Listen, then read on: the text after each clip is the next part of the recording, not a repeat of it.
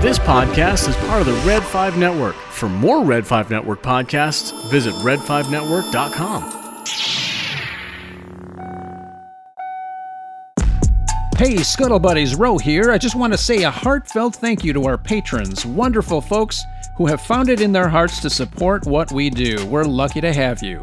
Folks like Amanda, Jedi Caligula 89, Joey Rosales, the Salty Crew at Salty Nerd Podcast, Alex and Matt, super fan of all pods on the Red 5 Network, Nicholas Schaefer, big thanks, Nick, Chad at Hyperspace and Holocrons, and Jay from Florida.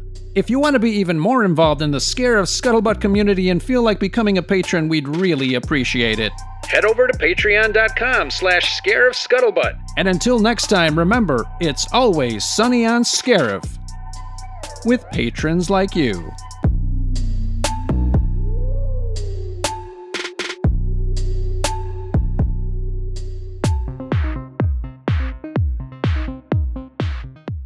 Of course, we got to play that little ditty. Uh, greetings to everyone. How?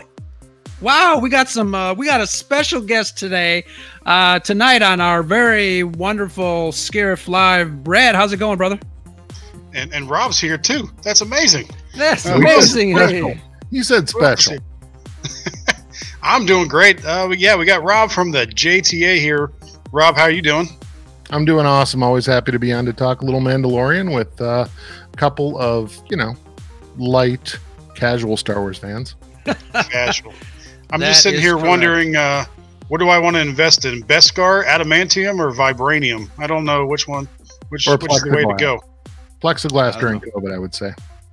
Yeah, plexiglass. Fair enough. There you go. There you go. God, uh, Rob, I love your podcast. You talk about collecting and all that wonderful stuff. It's just, it's just great. Yeah. I, I appreciate that. I always get that question. Are you the uh, are you the Jedi Temple Archives uh, that does all the collecting stuff? I'm like, no, but I know they're really popular. I was cracking up during ScarifCon 2020 over at the comic book store when that guy came up to you and said that, and I was like dying laughing. Hello, everybody in the chat, Mr. Rez, Backyard TARDIS, Dave, Amanda. Thank you very much for joining us. YetiCast, you guys have got to check out YetiCast YouTube channel. a lot of fun stuff, a little uh, snark, but some really great humor.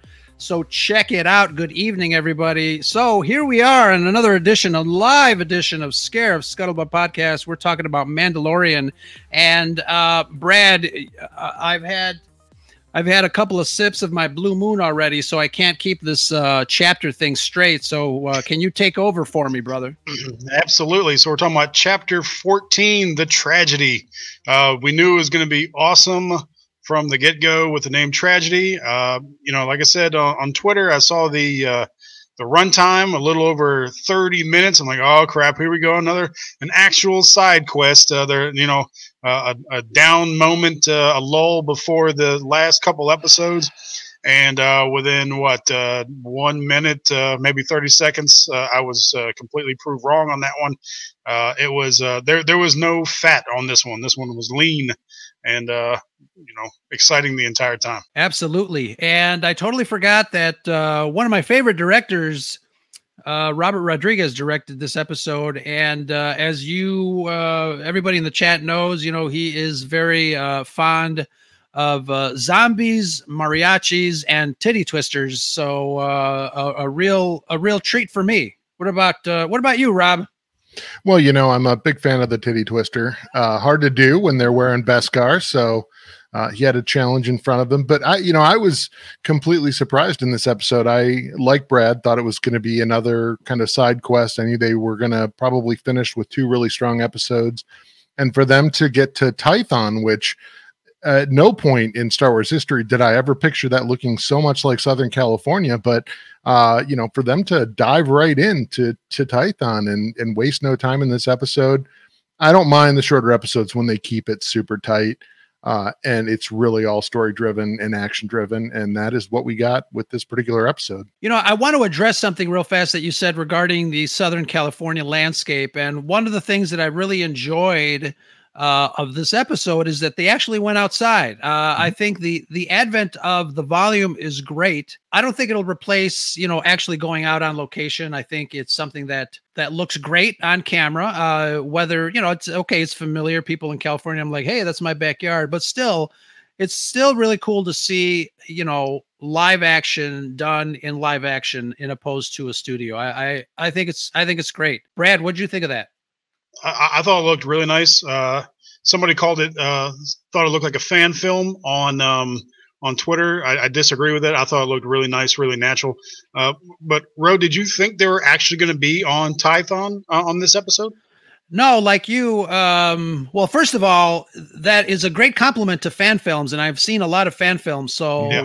kudos to that comment. But still, um, again, I thought I thought like you. I, I looked at the time, the running time, 33 minutes and so and such, and I thought it was going to be like maybe another side quest, something's going to happen. But uh, yeah, they they went to Ty, Ty uh, say it again, Tython. Ty- Tython. Yeah, maybe next time I'll just drink juice with some gin in it. So they went with to Tython.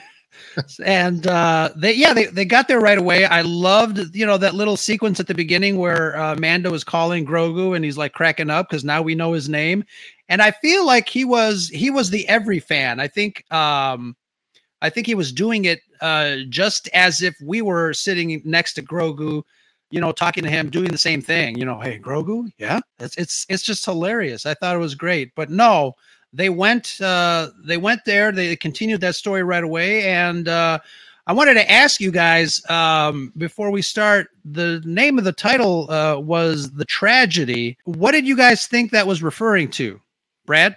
Uh, a very small part thought it was somehow related to Din Djarin, but uh, I, I, was pretty sure, uh, knowing that they had that uh, tracking beacon on them, um, and how important, uh, you know, how much Moff Gideon wants uh, the child. I, I, was fairly certain it would be somehow, uh, in some way, related to the child. And Rob, what do you think? I was almost 90% convinced it was going to be related to the child. I figured that Gideon, as soon as they brought Tython into the equation, uh, I think in order for them to really have a huge closing couple of episodes, that it was likely that he was going to end up with the child in his possession by the end of this episode. So, uh, you know, I really didn't think it was going to be anything beyond that. It was really on multiple levels. Uh, and interestingly enough, you know, I, I, was not expecting the arrival of Boba Fett, uh, certainly not Fennec Shand, and the fact that they, you know, now have this debt to the Mandalorian until the child is safe is uh, is an interesting twist that I was really not anticipating.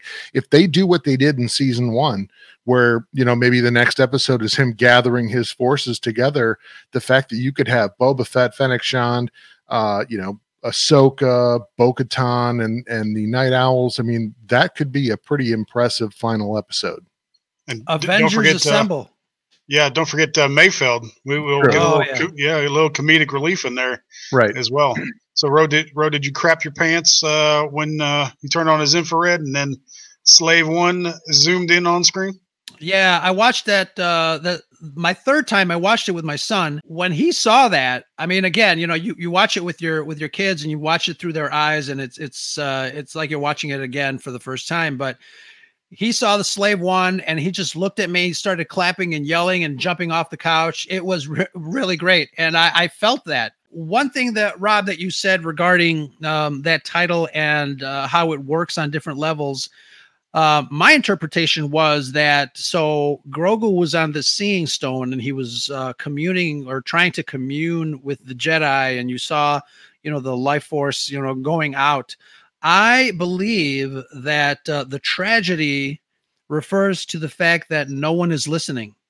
There's no Jedi out there that is uh, that is accepting the call, and I feel that um, you know, as much as we want you know, you know, obviously there's been Luke Skywalker talk. There's been uh, Ezra talk. I have a feeling that uh, the tragedy refers to the fact that there's just no one out there, and we get to deal with that reality at this point. And I think uh, I think that's fascinating. I could be wrong.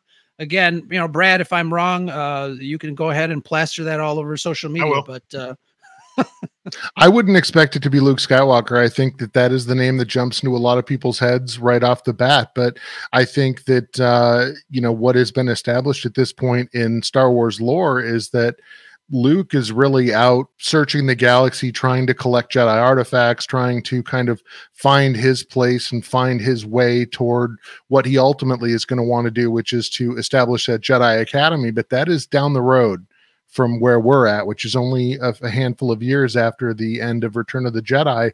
And so I don't really think he is, you know, tuned in to necessarily looking for other Jedi. I think he is right now kind of focused on himself and getting himself to where he needs to be to reestablish that Jedi Order or whatever his version of that's going to be. I think Ezra, with the fact that they brought Thrawn into the equation in the Ahsoka episode the week prior, uh, is a possibility, but we don't even know necessarily that anyone has found Thrawn and Ezra. Um, so I think it's going to be really interesting. You may be very, very much correct that there is no one out there to answer that call. Although Grogu was on that seeing stone for quite some time, uh, I'm still trying to figure out why Din tried to break that barrier three times. That seemed a little bit sadistic of him, but or masochistic of him. But uh, yeah, it was uh, it was clearly not going to work for him. Grogu.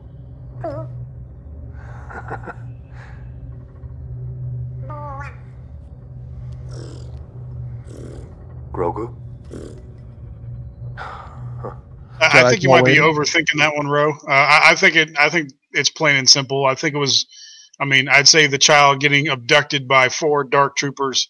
I, I think that's tragedy enough. And as someone pointed out in the chat, the beautiful Razor Crest, uh, all fixed up, ready to go, uh, getting obliterated from the skies. Uh, I, I, think those count as tragedy enough.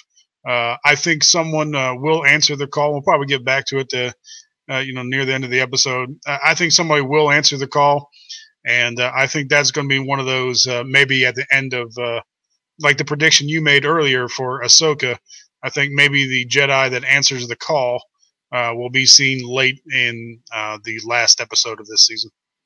And we have to remember that uh, it's Dave Filoni we're talking about. So, you know, obviously maybe not Luke, but, uh, you know, there's a strong possibility that, uh, you know, we're going to get Ezra. We're going to get at least the continuation of uh, of Rebels and and how that story plays out. Now, the article in Vanity Fair uh, stated that uh, you know Dave Filoni was talking about you know he really wasn't telling us like where in the timeline uh, we see Ahsoka here. So we it, it, could be before, it could be after. So eh, you know, we'll we'll see what happens. I want to address Dale's comment in the chat. Uh, he brings up Mace Windu. Uh, and again, I have long said the the worst possible way to kill a force user is to throw him down a shaft or out a window. Uh, everyone else we've seen that has been thrown out a shaft or down a window has come back in some way, shape, or form. So I think it'd be awesome to bring Mace Windu back into the equation. Uh, he would certainly be the Jedi most likely to be able to deal with Grogu, who has clearly got some dark side tendencies from what we see in the final scene of this episode, where he's choking out stormtroopers and dragging them around the room and smashing them together. Um, you know, he he may have had some Jedi training, but he clearly has gone through some dark times, and that has impacted him. I've even seen people talking about the fact that, uh, you know, part of this may be that he gets turned to the dark side. So I think it's going to be interesting to see where he goes.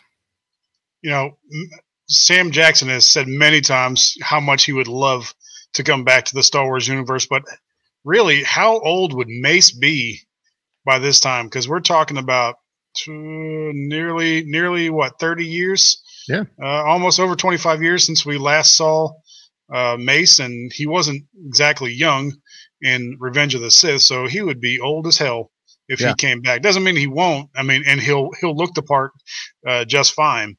Um, but yeah, you want to talk about somebody that's probably a little bit bitter. Uh, he's probably been killing stormtroopers for the last 25 years that have been after him after Order 66 and being pissed off from what happened, in, uh, you know, in the Senate chambers.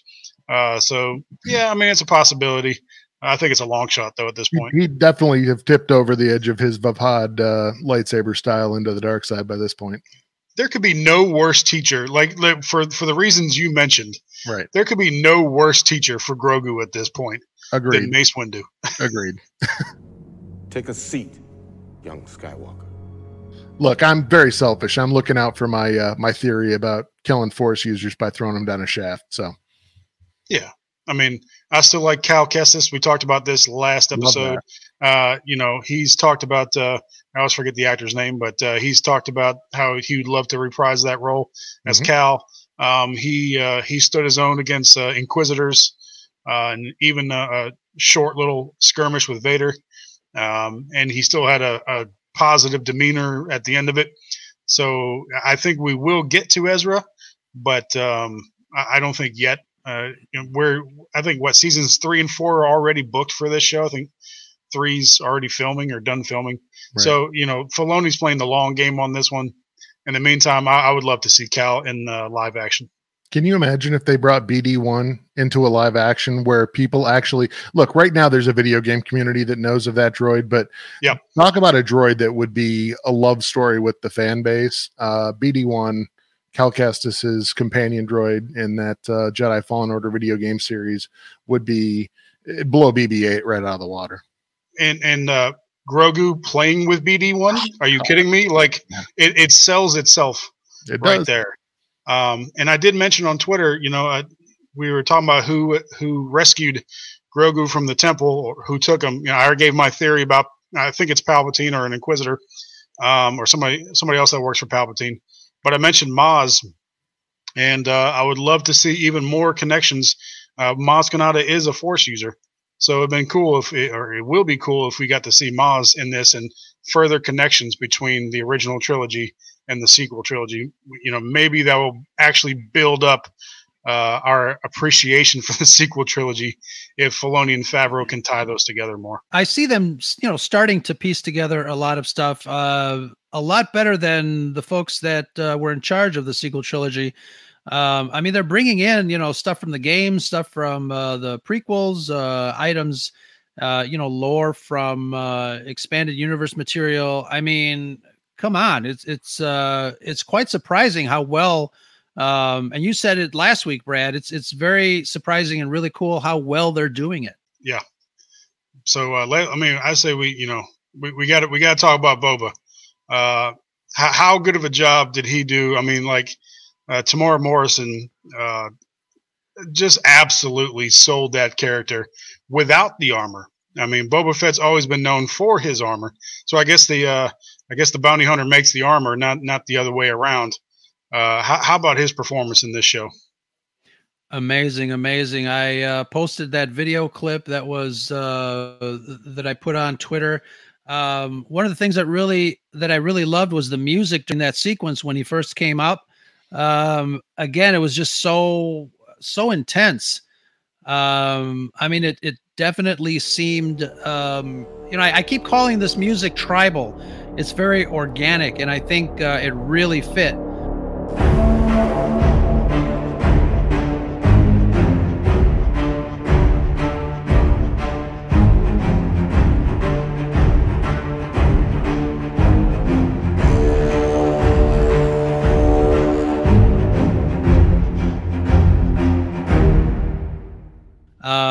That fight sequence when we are, I guess, when we are reintroduced to this fan favorite, Boba Fett. And, uh, you know, no better director from a, you know, hand to hand combat type of situation uh, to direct this than Robert Rodriguez. What he did in, in his films was great. And I think he brought in a little innovation in some of these fights uh, between Boba Fett and some of these stormtroopers, which I really, really enjoyed.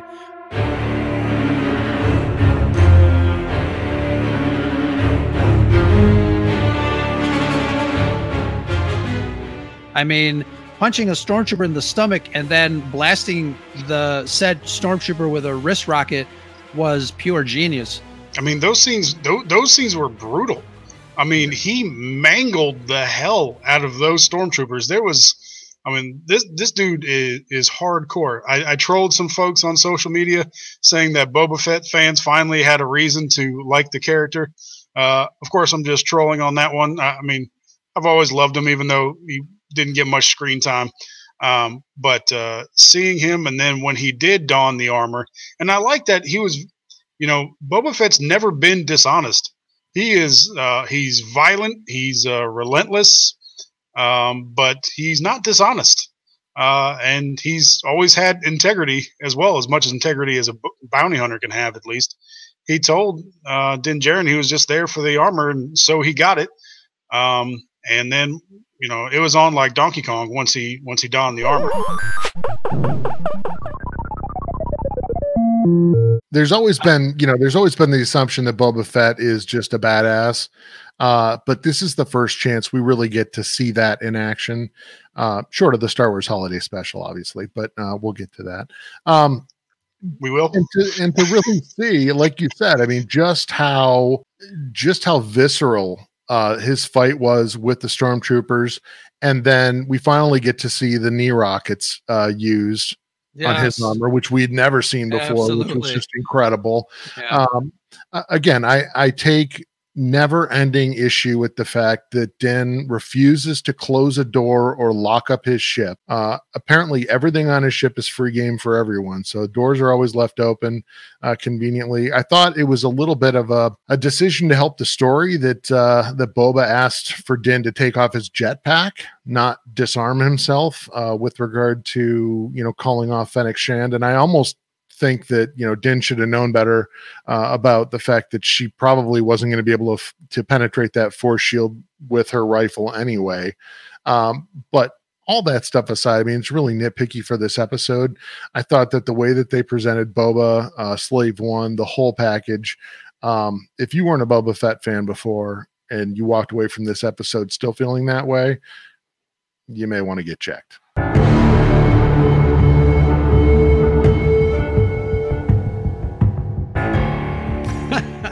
And, I think Star Wars fans just Rowan, we, we've talked. We, we, think too much. I mean, yeah, just just let go and enjoy it. I mean, we we thought the same thing. Um, you know, if he couldn't physically get through that barrier, um, I actually she hadn't seen that yet, but you know, with that literally a force field, her energy shot would have bounced right off that thing, no doubt.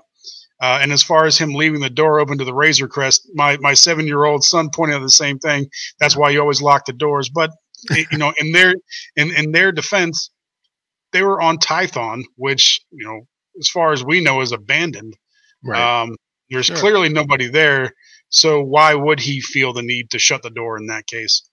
And then, oh, sorry, go ahead, Brad. Finish yeah, I, I was gonna say, you know, we might as well uh, talk about the elephant in the room. Everybody wants to talk about this this jetpack, um, and uh, the fact that he didn't later uh, call it. So you know, I guess it's got uh, remote control and can do those things. Um, you know what I posted in, in regard to that on Twitter. Uh, there's a there's a thing called the fog of war. Uh, when you have a plan going into a conflict, um, but then when the crap hits the fan, uh, a lot of times that plan goes right out the window. And let's face it, he, he's a bounty hunter. He's not a soldier. There is a distinct difference between a bounty hunter and a soldier. He's used to being on the offensive. He's used to being the predator, not the prey. Um, and he could only think of one thing at that time, and that was the child. So yes, you needed him to not get the jetpack in order for the story to work. Right? That's the that's the real reason that it had to happen that way for the plot to turn out the way it did. But you know, if you put yourself into his shoes, that's very realistic. That he just wanted to run like a bat out of hell's, you know, as fast as he could to Grogu, and not even think about the jetpack. You know, I'm sure he kicked himself many times afterwards. Why didn't I get the jetpack? I could have made it. Um, not to mention, uh, let's let's talk about these dark troopers, which were straight out of the EU. I mean, mm-hmm. perfectly done. So even if he did uh, get there uh, with his jetpack, I don't think he's winning against no. these four dark troopers. Not so four. either way, I think the the end result would have been the same. Now, Ro, I do have to ask you: Is Cesar uh, Rodriguez is not is he not one of the reporters you work with? Yes, he is. Right. He's my. I, he's my. I just had to. I had to do a a, a validity check on check. that. But. And actually, he was in the uh, first ever, uh, and hopefully not last ever, Spanish Scarif Scuttlebutt podcast uh, back uh, a couple of uh, months ago. So, yes, sir um, along with uh, Mr. Raul Mares of the Mares Report. And yes. uh, if you guys don't know who Raul Mares, check him out. Uh, his Twitter uh, handle, uh, his account is really cool. He offers tons of wonderful tidbits about uh, everything Star Wars, and uh, we learn a lot from him. Mm-hmm. But um, um, I guess a lot of the younger fans, and, and obviously you guys can tell uh, our age here, but uh, it's really cool to start to see, um, and not only new fans of Boba Fett, but you know, folks are obviously asking about Ahsoka, about mm-hmm. Bo Katan, and it's really cool to see these, you know, and I, I probably say that the 11% of Star Wars fans that are watching The Mandalorian that don't know the history of these characters kind of go back and uh, re-explore uh, you know why these characters are so important. And I think that's great. It's uh, I've said it before. It's Mandalorian is like the Star Wars gateway drug. Is it? Is that an actual statistic, Ro? Um, it's pretty close. Yeah, it's pretty close. I, it's interesting. You know, my father, uh, who was the one that took me to see my first ever Star Wars film, the the original Star Wars film at a drive-in, uh, and who kind of got me into this at the beginning, had kind of you know gotten away from it over the years, and uh, Mandalorian has sucked him back in. He has now started watching. He's just finished up season one. He's just watched episode one of season two, and was texting me about that earlier tonight. But you know, to your point about the the knee rockets, I mean the the armor that Boba Fett wears, his leg armor really only consists of those knee, the, you know, the knee armor, and it's really easy to not focus on that. So I wouldn't blame anyone for not not noticing that there is more to it than just something to protect the kneecap. Um, all of his armor is focused up top as opposed to like Din's, which has all the thigh and shin protection. So uh, you know, it's it's all these things that are in the dictionaries from the original trilogy, and uh, all these little details about the armor. If you if you look at his, I mean, I thought it was cool that he even had the chain code and, and coded into the armor, uh, which I think went a long way toward showing uh, Din that that in fact it what it did belong to him. And I think more importantly, the thing that they established with that is the fact that now they are finally starting to, after years and years and years of basically saying that Jango and Boba were really kind of not Mandalorians. They were not officially part of any of the the Mandalorian casts. And now they are bringing them back into that within canon, which I think cleans a lot of things up. Um, very much in favor of that. And I'll be honest yeah. with you, I, am one of the, you know, I completely forgot about the knee rockets. So uh, when when he, when he used those, it was kind of my uh, they fly now. They fly yeah. now. Um, you know that was my uh, Rise of Skywalker moment on this one. Uh, so it took me and my sons by surprise uh, when he used those. It, it was it was a nice surprise. I, I forgot he had those. And speaking of uh, Rise of Skywalker, I mean, they're a little throwback too when uh, Boba Fett uh, aimed for the two stormtrooper shuttles, and uh, you know, one of them uh, very reminiscent to what happened in Rise of Skywalker. I would love to have been a fly in the wall when uh, that meeting took place between Filoni, Favreau, and Rodriguez. Um, I wonder who said, guys, I want to use all of Boba Fett's weapons, including right. those knee rockets. I would have loved to have seen that, and we definitely saw it from the uh, you know the wrist uh, rockets to the knee rockets and and his backpack rocket. I mean, it was all on display, and I loved it. And and a gaffi stick. So yeah, I mean the way he used that was brutal. Now, as far as these transports go, is it me or those? Those were very very close oh, to first identical. order. They were uh, identical. Yeah. Yeah. So, you know, we, we keep talking about this. Uh, and this is why I posted a couple days ago. Uh, I'm, you know, reading the uh, the Rise of Skywalker uh, novelization, uh, which I pointed out I, I, think is better than the movie. There's a lot more details, makes it make a lot more sense mm-hmm. than what we see in the movie. Um, but you know, with, with it's it's becoming clear now that the Empire and the First Order are clearly not two distinct entities. Um, you know, even one is a it, it basically uh, Windows 95 uh, versus uh, you know uh, Windows 2000 and whatever. Uh, it's the same. It's the same thing. Um, but you know, I would love if if uh, Allegiant General Pryde was to be was to a younger version of him was to be featured on the Mandalorian because he says he's been working his entire life, starting from the Empire. Uh, so if he were to be working with, uh, or if Moff Gideon was working for him, that would be amazing. But uh, these transports were nearly identical to what we saw first seen of uh, the Force Awakens. It's like I've seen a comment like that on Twitter, Brad. It's possible. I say a few things on there. but yeah, I, I don't think I ever um, thought that the Empire was not at least uh, some offshoot of the empire of the first order was some offshoot of the empire i think it's uh you know, it'd be logical to assume that a force as as big and mammoth as the Empire, you know, just because the the the two leads were dead, uh, they just didn't disappear into nothing. So I, you know, I, I would assume that uh, that they were still around, and just you know, just the First Order was kind of a reorganization of of the Empire, and of course we see that happening. Um, I'm pretty excited to see how that reorganization takes place. I think uh, in the next uh, you know, if uh, if the Mandalorian and you know possibly other shows besides the Mandalorian, as we kind of see the stage being set up for other offshoots of whatever it is that these people are planning for us. And again, you know, it's a great time to be a Star Wars fan um, because we're getting a lot of content. Uh, you know, streaming obviously the future of entertainment. Unfortunately, uh, movie theaters are are you know slowly uh, slipping away because of our uh, current uh, world situation here. But uh, I'm all for it. Uh, you know, as long as you tell me a, a, really great story that I can really enjoy and watch over and over again and kind of examine and talk to you uh, nerds about it, I'm in. I'm happy to see that it looks like both Kenobi and the uh, Cassian Andor series have both been set to begin filming. Uh, so it looks like Disney Plus is going to be delivering on some of the other content that we were promised as Star Wars fans very early on. I'm very hopeful that they uh, space this out, and I can't see why they wouldn't throughout the year to ensure that we've kind of got a rotation of content.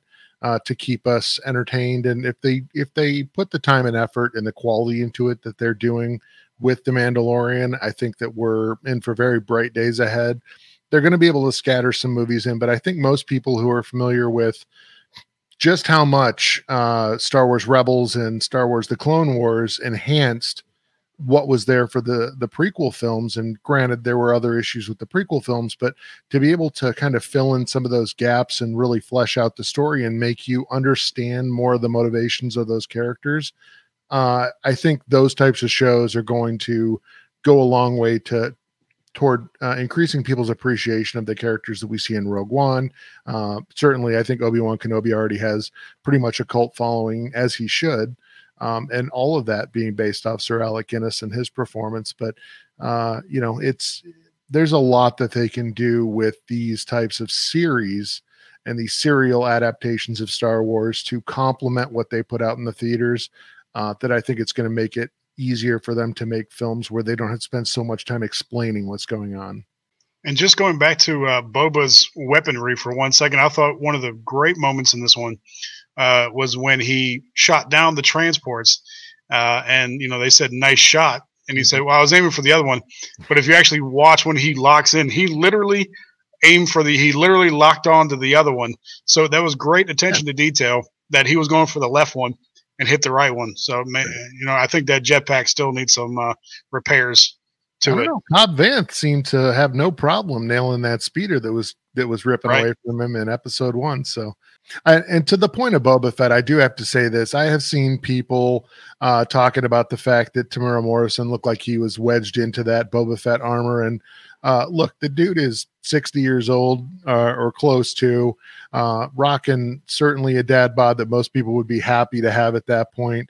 Uh, and there was a the comment that Ro had brought up in the chat earlier that he looked very imposing in that Boba Fett armor, and I would completely agree with that. I think that uh, you know anybody is going to be happy to be where Temuera Morrison is. I thought his uh, his pronunciation of uh, Bubba Fett was pretty funny. Sound like he came from the Florida Panhandle, but uh, you know, I'll take it. He seemed to be uh, ruthless and, and in prime form, and didn't seem to have any trouble taking out those stormtroopers, as we talked about earlier. Absolutely. And speaking of dad bods, I just want to take a quick little pause to mention our sponsor.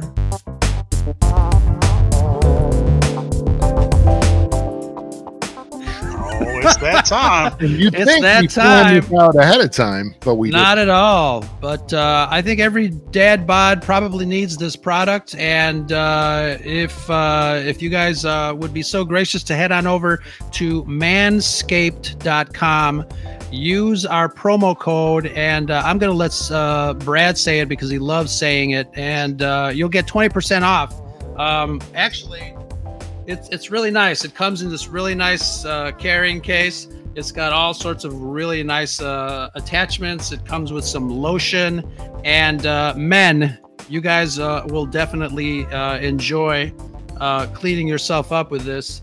Is that called the ball sack? Wherever hair is found. But um, while you guys talk, I'm gonna go use it. Uh, yeah, so I was really worried when, uh, yeah, when when Roe leaned down that he was going to show us the the finished product. We uh, th- this uh, show is not rated for that, but definitely go over to Manscaped.com. Use our promo code Beach Balls. I don't know why Roe thinks I love saying that so much, but uh, uh, you know nobody wants to play with dirty beach balls.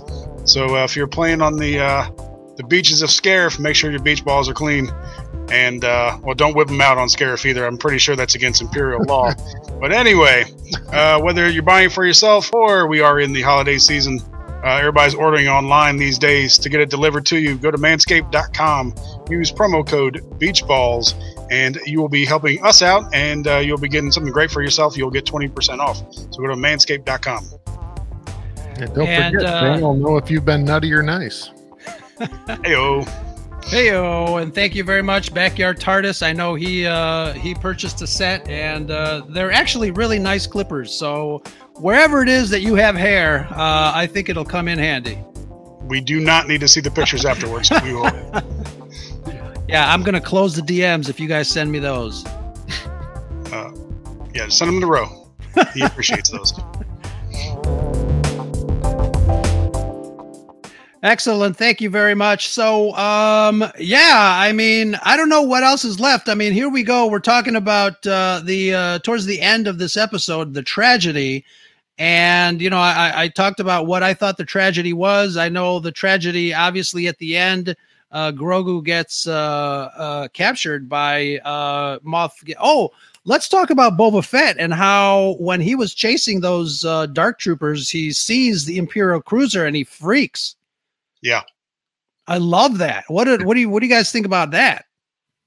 it was kind of a weird moment because uh, that one was a little bit awkward for me because uh, the Mandalorian Din Djarin had already seen the cruiser uh, using his helmet, so it was kind of surprising that uh, you know he wouldn't give Boba a heads up. I guess Boba did kind of take off on him, um, but uh, there's never been uh, especially uh, any sort of love between Boba Fett and the Empire. Um, you know, they paid him to do some jobs. Um, but if you go back to the old lore, that's why uh, Vader didn't even use his name. Uh, there's other reasons why Vader didn't use his name, but the you know the lore of that is he didn't really care for him too much. That's why he only called him Bounty Hunter and didn't use his name. Uh, so there's not any love. We, we saw the fight between him and the the, the stormtroopers. Um, so uh, I was a little surprised, but yeah, he was uh, he was not too fond of seeing that cruiser up there. I wonder Well- if uh, I wonder if something will will come into play with that. Um, obviously, you know we've got. Uh, we, do we think that uh, Boba Fett knows uh, not only that the Empire had gone because you know he did survive the Sarlacc, obviously, but do do we think that he knows that Vader's gone, that the Emperor that the Emperor is gone? Yeah, I I do have to say though, there was a point made in the chat earlier about the Clone Wars reference. Uh, sorry, Star Wars Rebels references, and that cruiser was one of them, right? So it's an Arquitens uh, class light cruiser that was originally introduced within Star Wars Rebels. So it's not necessarily the case that uh, necessarily Din might be familiar with it. Um, Boba probably, uh, which is why he would identify that as a as a direct link back to the to the uh, empire but uh you know there were some there were some kind of subtle references to rebels and that was certainly one of them. Yeah what, what i get out of it um, if you you know with the aftermath books and all the media that's come out um, there's no way that boba didn't know what went down uh, after he got you know eaten uh, nearly eaten by the sarlacc. Um, so i think he was under the impression that it was just you know imperial remnants um, scattered here and there um, not uh, with the you know with a navy intact so i think he was surprised at uh, what uh, you know what ships uh, they still had available to him. Right. Um, but yeah, I, I think that's it'll be interesting to see him him joining the crew. But uh, those uh, last scenes with Grogu on the uh, cruiser, that was brutal. So it looks like uh, you know he he's uh, his force abilities, uh, the force has awakened uh, within Grogu because before he was just trying to get the ball. and now that to me that looks straight out of Force Unleashed, uh, and what you could do the the many good ways you could torture a stormtrooper uh, in Force Unleashed, and uh, that was that was straight dark side on that one. So to see him, I mean, he did avoid killing them, Yeah. um, but he beat the crap out, out of them at the same time. So You know, I- it, will be I want to address uh, Mr. Rez's comment there. You know, uh, we talk about how uh, you know the child uh, wasn't uh, well. He was supposed to be trained by a Jedi. Ahsoka uh, said, "I cannot train him. You know, take him uh, to uh, commune with the Jedi somewhere, et cetera, et cetera." Grogu gets captured, and um, we do notice that Gideon is kind of uh, a little a little too happy that he's uh, that Grogu is uh, torturing these stormtroopers. He even stopped another stormtrooper from stopping that action. So um, I don't think Mr. Rez is uh, is off on this. I think uh, Gideon is making him uh, at least you know trying to see where um, where his not lo- his loyalties lay, but you know just kind of trying to egg him on to the dark side. And I think uh, that is going to be very interesting to to kind of explore. And Brad, if you're right, if Palpatine did kind of uh, capture him in the prequel trilogy era, and uh, that's one of the reasons his mind goes blank as far as remembering anything. What kind of training did did he receive, and why did uh, you know why did he uh, suddenly go black? So uh, all interesting stuff. All so I think things. this, yeah, I think this might. And I was just kind of thinking about it while you were talking. Um, we already know they're interested in Grogu for his midichlorian count, but perhaps you know this is you know all part of. Uh, I think they called it Project Resurrection. Uh, I mean, uh, in the uh, Battlefront video games, that was you know that was more for the First Order, but uh, bringing Palpatine back, uh, perhaps for this to work for Palpatine. This is kind of mixing science with mysticism here. So we have the science of it with the midichlorians, but you know maybe if he's more apt or more leaning towards the dark side, perhaps that will make his uh, his blood uh, more uh, viable to use for a Palpatine clone. So maybe that's the reason why Gideon wants him to sway that way. I'm interested in that concept though, Brad, because you know it for the P. I just finished the Aftermath trilogy, uh, my first time through that, and there's a lot of information and there a lot of interesting things that I had not previously been exposed to, and certainly the whole concept of the contingency for Palpatine and the fact that he knew that. Well, first and foremost, I have to say that the fact that he was able to identify a shatter point, which in in old school Star Wars was something that only Mace Windu uh, had that particular ability. It was a very rare ability, which would have kind of helped Palpatine uh, be able to foresee the future and be able to see, you know, these critical moments in time. So we end up with a situation here where we're 15 years away from the Battle of Jakku and and the First Order kind of going off into the unknowns, and certainly I would expect Palpatine to have multiple threads going to ensure his potential survival. Gideon could absolutely be tied up in that. And based on the cloning we've seen, I think that is probably even likely. Uh, but it looks like he's kind of hedging his bets with Grogu, right? If he can't figure out a way to clone a force sensitive, then his second best option would be to have Grogu turn dark and for him to have some control over him at least in the short term. Um, and I think that you're absolutely right. I do think that it was interesting. One of the things he said to Grogu, though, when he showed him the dark saber, and uh, Grogu reaches out for it, it still makes me feel weird to say Grogu. I always think that's a hot name. Uh, but when he reaches out for it and he goes, "No, no, no, little one, you know that you can put an eye out with that thing." Given Giancarlo Esposito and his character and his history of morbid and uh, exciting deaths, I guess. Uh, I'm thinking Breaking Bad specifically. I could see that kind of being foreshadowing of how he goes out potentially at the end of season two.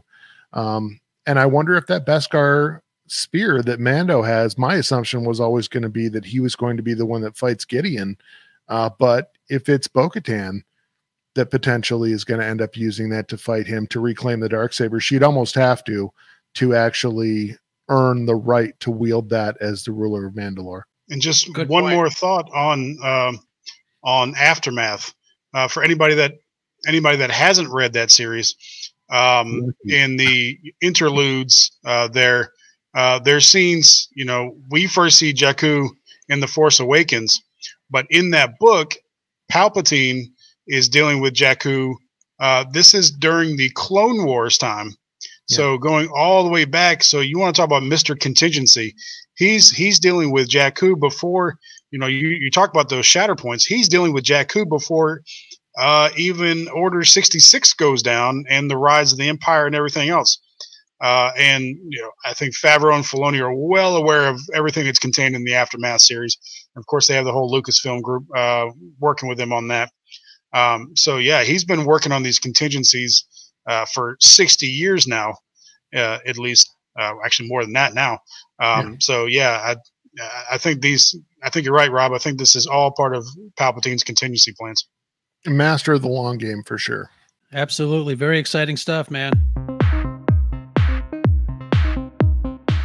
So we are uh, two episodes away from the season finale. It's going to be a hell of a ride. We know, I guess, a little bit uh, that uh, they're about to break out uh, Bill Burr's character uh, to help them on this uh, mission to go and save the little one. Um, and how about that Empire having these small uh, handcuffs for small beings? I, I thought that was tragic in itself. They clearly knew who they were going after. And uh, I, I said that, you know, the Empire uh, is obviously known for subjugating species of all sizes, so it would make sense that they have baby handcuffs. Again, I can't even say it with a straight face. It's so tragic. Yeah, well, they, they've had the child before, so I, I think they just, you know, got him back out of the closet again to throw him on him. So, we, uh, uh, any Ready to give us some Any, scuttle uh, cheeks? That's right. Uh, you know, we, even last week, uh, Brad, you and I, we were talking about how each episode gets uh, better and better. We're gonna have to borrow some scuttle cheeks from our scuttle We buddies. brought a couple more. Yeah, we uh, we brought definitely brought a couple more uh, scuttle cheeks that uh, I think will cover us uh, this time around. So thank you, Rob. hmm So, Rob, what, what is your rating? Zero to four scuttle cheeks. How many are you giving chapter 14, The Tragedy? I would have to give it a three and a half scuttle cheeks. I I uh, I'd keep it a little short of a four. Uh, I wish it was a little bit longer and that they had uh, taken a little bit more time to develop it. It happened really quick, um, and I really wish that the uh, the writing around the stone was decipherable. I know that we've been able to decipher the chain code of Boba Fett. Um, I'm always a fan of deciphering anything Aurebesh, so uh, there wasn't enough Aurebesh in this episode for my for my liking. Was But it Ar- was it Aurebesh in, on the stone? No, no, it's more of an ancient Sith rune um, that they've used in in previous episodes. Um, so no, it's not Aurebesh. It's not something I can read, but So that in, in itself is interesting, isn't it? Yeah. Well, it's supposed to be ancient. So you know, Tython, Tython is one of those things, uh, one of those planets that has a lot of backstory within Star Wars Legends, especially certainly within some of the older uh, video games, uh, potentially a site of the first Jedi Temple, um, and they kind of gloss over that a little bit within the Mandalorian. They don't really go into it. So to me, that's that's almost a little bit of of a a pity, but I understand why they have to do that. Uh, honestly, I've got to say, I thought with season two, I know that season one, I'm going to go on a little kind of side diatribe here, but I know in season one, they spent a lot of their budget developing the technology for the volume. And I absolutely think that's brilliant. Um, certainly, Star Wars historically has had their share of issues with filming and getting the proper conditions. Original trilogy is full of stories, um, be it, you know, uh, dust storms in the Tunisian desert or the the issues that they had up in Norway uh, when they were trying to film uh, Empire Strikes Back. But they have always dealt with issues on filming locations, and this gives them the ability to avoid a lot of those issues. I thought that season two, with that technology in place, we might get longer episodes, but I also understand that they're spending a lot of, of their budget on some of the special effects. Dark Troopers, absolutely. Um, as well as a lot of the you know the even when Grogu is sitting on the Seeing Stone, um, you know the the special effects that go into creating a scene like that and having it stand up for that long a period of time, it's significant. So I totally understand that. But you know there are a couple of things I I would like to see them clean up. I would like to, to be a little bit more realistic in terms of uh, Din buttoning up his ship once in a while. I don't think we ever see the Falcon left wide open like that. Um, but that's nitpicking. Um, it's still incredibly entertaining. I love what they're doing with season two. I cannot wait to see how they're going to wrap up the season. I think we know these last two episodes are going to uh, take it to 11.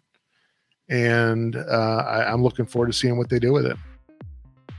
So I'm gonna probably gonna echo uh, your rating there, Rob. We had the Empire, we had Boba, we had the Force being used uh, in a way that we haven't really seen on screen, uh, reaching out to the universe, uh, and uh, we had stormtroopers using mortars. I, I think for the first time, I, I, don't recall ever seeing a stormtrooper using a mortar.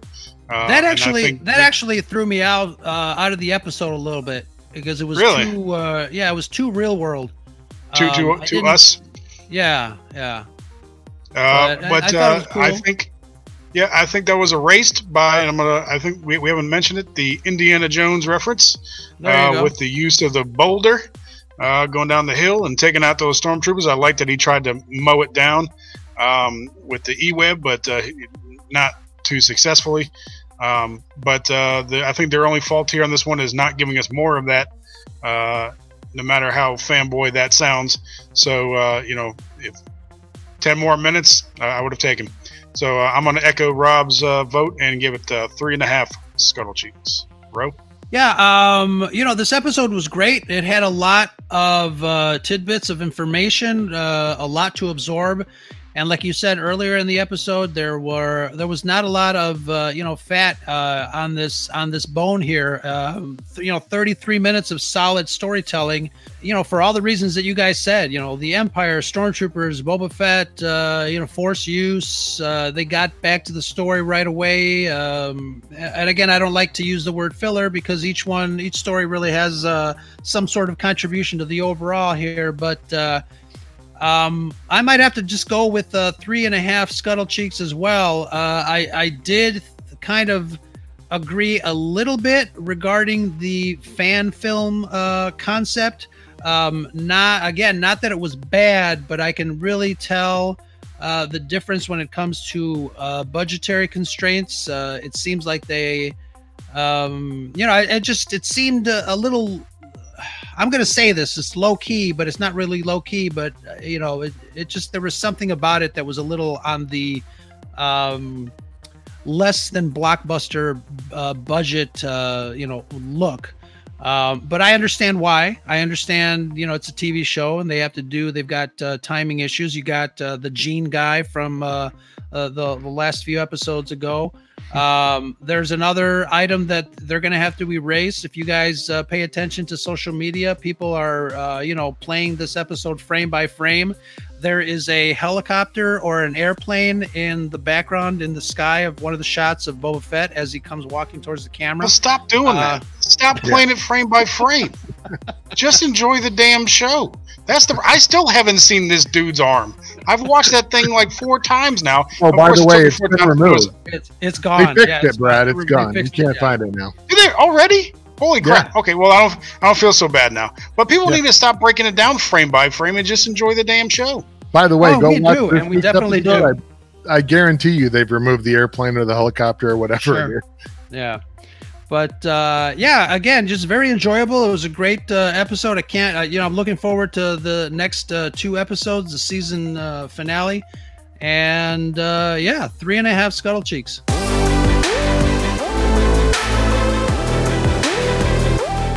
Yeah, looking forward to uh, the uh, end of this season, the the last two. Uh, maybe uh, the next episode might be down if if they actually have to break out um, Mayfeld. I don't know. I, I don't want to see that that show again that they had from season one, uh, where they were on the uh, prison ship. I I don't want that again. Hopefully, you know, time passage is a little weird on this show. I think mm-hmm. more time passes than we realize. You know he leaves Navarro, and then suddenly they're in charge of the whole thing. Then he leaves Navarro again, and suddenly she's joined the Republic, the New Republic. Uh, so time passage is a little strange on this show, a little funny. Um, so hopefully, maybe they can just skip that part and kind of allude to how they got Mayfeld out. Uh, I would really prefer it to be a, a, a two-part uh, uh finale to this season. Amen. I mean, absolutely. Thank the Force.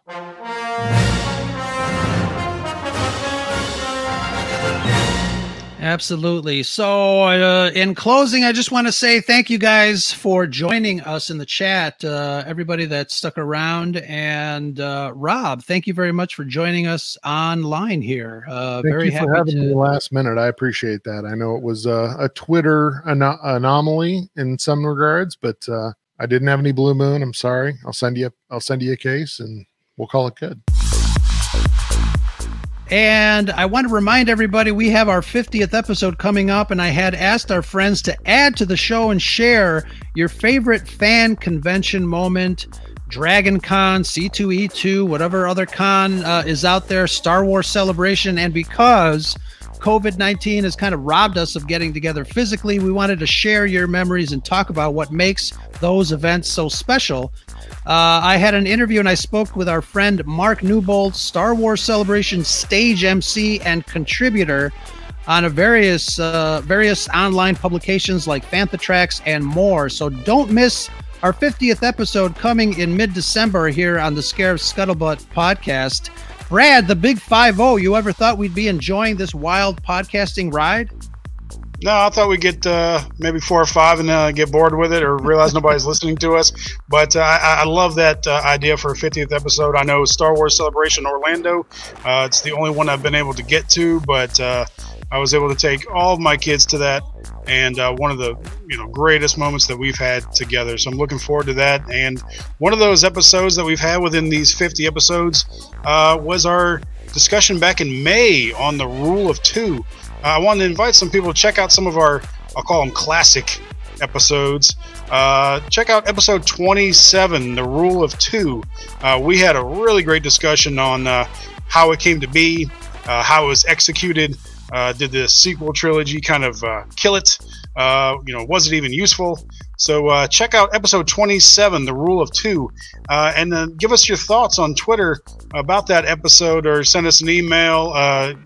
Rose got the uh, phone number if you want to leave us a voicemail. Uh, let us know what you think about that episode, episode 27, The Rule of Two, and we will definitely give you a shout out on a future episode of the Scarif Scuttlebutt. Definitely. The direct messages are open. If you want to leave a voicemail, it's 773 uh, 234 8659, the Scarif hotline. Uh, I just also want to remind uh, you guys that are listening Coruscant Radio Underground just dropped their latest discussion on episode 13 uh, where yours truly was was on there talking to andrew and marisha and uh, the folks over at coruscant radio. They just dropped it today. Uh, just want to remind you guys to kind of uh, check that out. Um, you know all of us here part of the red 5 network uh, follow red 5 network the number 5 on twitter and go check out the website uh, Rob, uh, Jedi Temple Archives is on there, as well as Radio Coruscant Radio Underground, and a slew of other wonderful podcasts that you guys uh, hopefully will enjoy and find. Uh, check that out. Uh, we have a lot of fun. Uh, you know, obviously creating content for everybody, all our listeners, all our Red Five family. So uh, hopefully you guys do that. May the force be with you. And uh, oh, Brad, before you wrap Oh, it, before you wrap it, I do have There to you go. point out that that Red Five Network is very inclusive as well. So uh, we have the repres- uh, the representation of both the Empire, the re- the uh, Rebellion, and the Bounty Hunters through Rose Mando hat. Uh, so that's very uh, indicative of what Red Five is all about. I do have to congratulate you guys on 50 episodes of Scarif Podcast. Uh, definitely a huge uh, boon to the Star Wars community out there. The fact that you guys always take interesting takes on topics that are out there uh, that maybe other podcasts have not even explored. So, always enjoyable to listen to you guys do your shows. Uh, very thankful the fact that we have all connected. And uh, certainly, as you pointed out, the Red 5 Network is a, a great group of podcasts. So, really looking forward to seeing what 2021 holds for everybody. Hopefully, we get back to a little bit more normalcy. But uh, before I hand it over to Brad, uh, Rob, what uh, what do you got coming up on uh, Jedi Temple Archives? And where can you be found? Yeah, you can find us over on jta.com uh, and any podcatcher that you may happen to use. You can reach out to us via email at jtapodcast at gmail.com. Uh, we have a phone number that is uh, linked to my Twitter handle, so you can go find that there. And uh, our final episode of 2020, we are going to revisit the Star Wars Holiday Special. Uh, Tom and I had done a show last year and had gotten a response from a gentleman named Gordon Smolder who is the creator of a YouTube channel and uh, I believe they're on Amazon Prime as well, known as Transylvania Television. He is a big fan of the Star Wars Holiday Special. He does this kind of twisted adult version of the Muppets, which is incredibly entertaining. Um, I will throw a link to that out on our Twitter feed. Uh, and Gordon is going to be uh, joining Tom and I this year to talk a little bit more about his take on the Star Wars Holiday Special and what is so wonderful about that. And uh, I think for anyone who has yeah, I'll go out on a limb. I'll say suffered through the Star Wars Holiday Special because it was early on in the Star Wars mythos, and George kind of gave it the thumbs up without really knowing what he was doing. Uh, we do get our first introduction to Boba Fett, that Amban phase pulse blaster that we have seen made so famous uh, in The Mandalorian. I think there's a question about whether Boba may have taken that and started on his ship. Uh, so maybe Mando did not lose that in the destruction of the Razor Crest. And, uh, you know, just going to be uh, looking forward to seeing how someone who is a big fan of that special uh, looks at it. And hopefully it introduces some people who've never had a chance to look at it uh, to a piece of very uh, controversial but twisted Star Wars lore. Well, uh, years ago, Dave Filoni uh, pretty much broke the internet when he wore a T-shirt that said "Ahsoka lives," and imagine right, we've had the worst year in uh, recorded history or recent history. Uh, if in a couple weeks Dave Filoni wears a T-shirt that says "Mara Jade lives" and breaks the internet, and who hears the child's call but Mara Jade. And maybe, maybe there's a reason why Luke Skywalker is so angry in The Last Jedi because somewhere along the way he lost Mara Jade. And then maybe we'll actually like The Last Jedi and all will be right with the world because, in fact, Mara Jade does live and Filoni and Favreau bring her, bring her back and that would be amazing. But it is not always sunny on Tython but it is always sunny on Scarif. And that, ladies and gentlemen, is the scuttlebutt. Damn you, Brad.